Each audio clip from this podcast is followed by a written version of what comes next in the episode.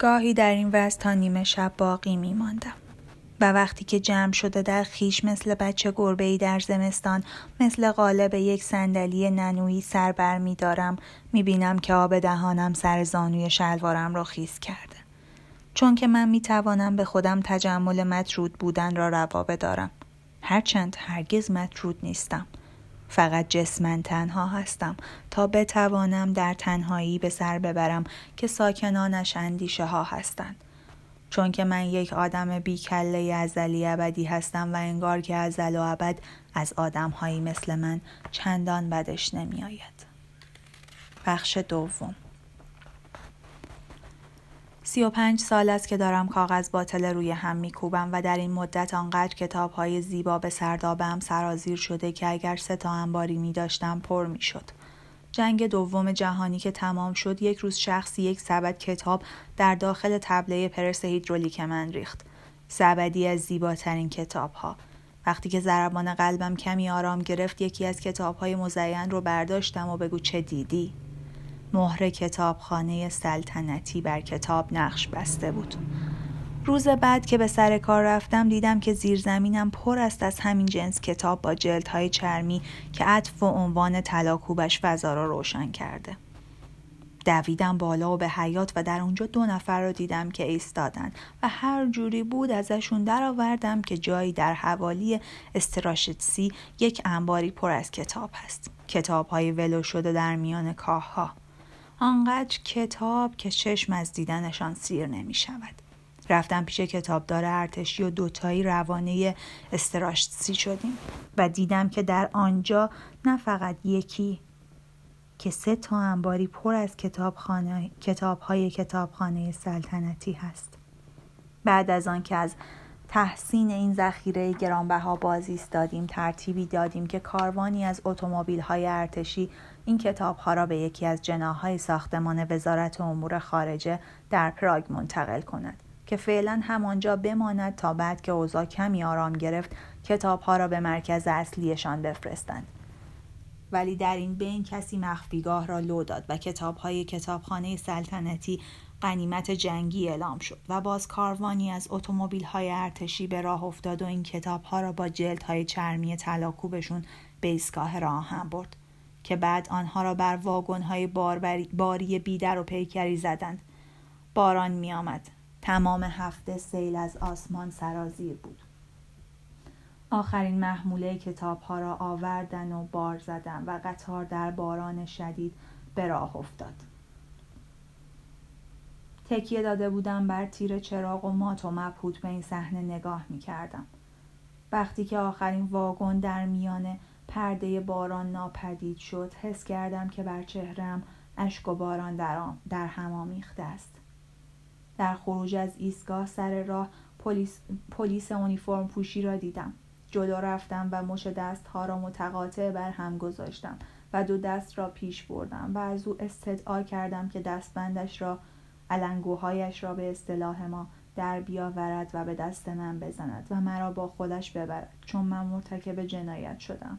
جنایتی علیه بشریت. و وقتی که این مأمور پلیس مرا با خود به کلانتری برد و قضیه را فهمیدند به من خندیدند و تهدید کردند که به زندانم میاندازند. چند سال دیگری که با این وضع سر کردم دیگر عادتم شد. بار کتاب های کتابخانه های قصر های شهرها و روستاها را کتاب های نادر زیبا با جلد های چرمی را با قطار و سی تا واگن پر شده قطار راهی سوئیس یا اتریش می کنند. یک کیلوگرم کتاب در قبال یک کرون پول قابل تسعیر و خم به ابروی هیچ کس هم نمی آمد. هیچ کس قطر اشکی نمی ریخت. حتی خود من.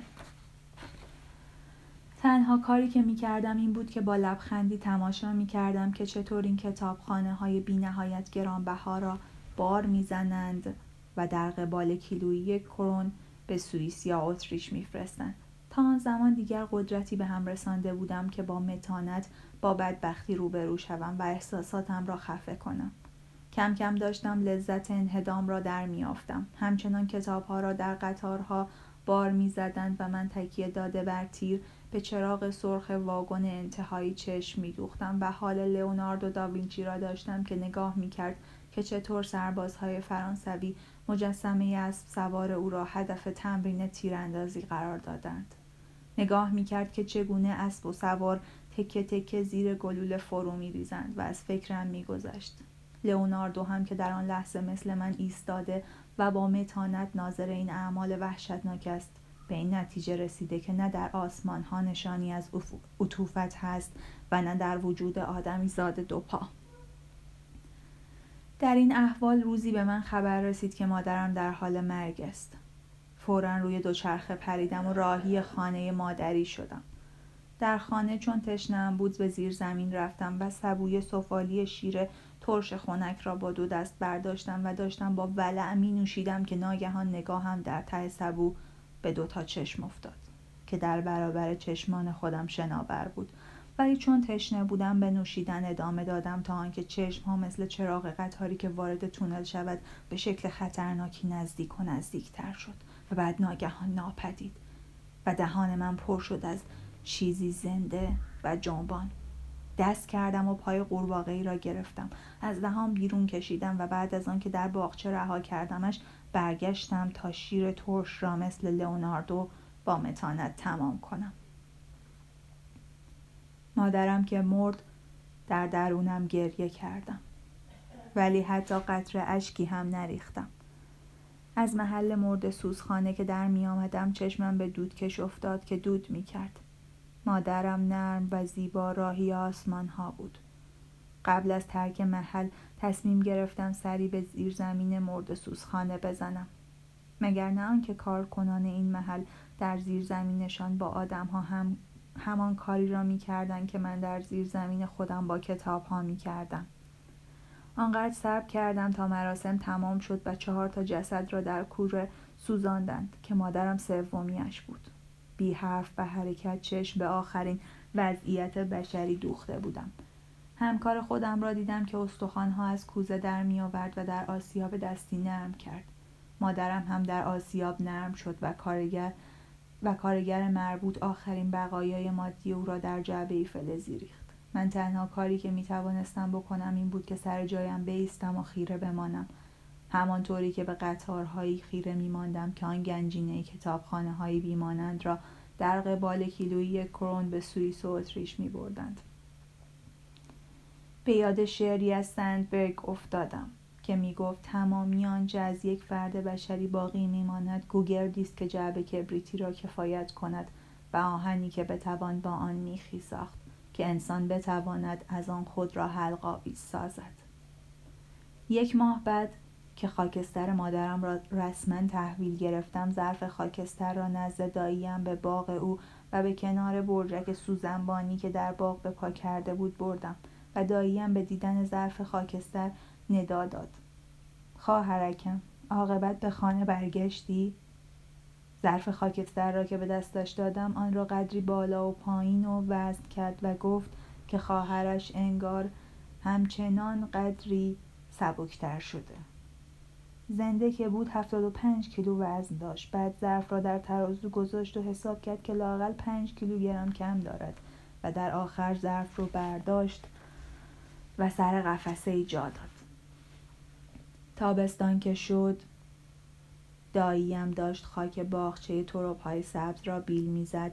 به یاد خواهرش افتاد که چقدر تروب سبز را دوست داشت و رفت و ظرف خاکستر را آورد و درش را با کمپوت باز کن و باز کرد و خاکسترها را بر پای تروب سبز ها ریخت و بعد فصلش که شد این تروب ها را کندیم و خوردیم. تا مدت های مدید بعد از آن هر وقت که دستگاه پرسم در آخرین مرحله کتاب های زیبا را با فشار 20 اتمسفر خورد می کرد صدای در هم شکستن اسکلت آدمی را می شنیدم و احساس می کردم که دارم جمجمه و استخوان کلاسیک ها را خورد می کنم.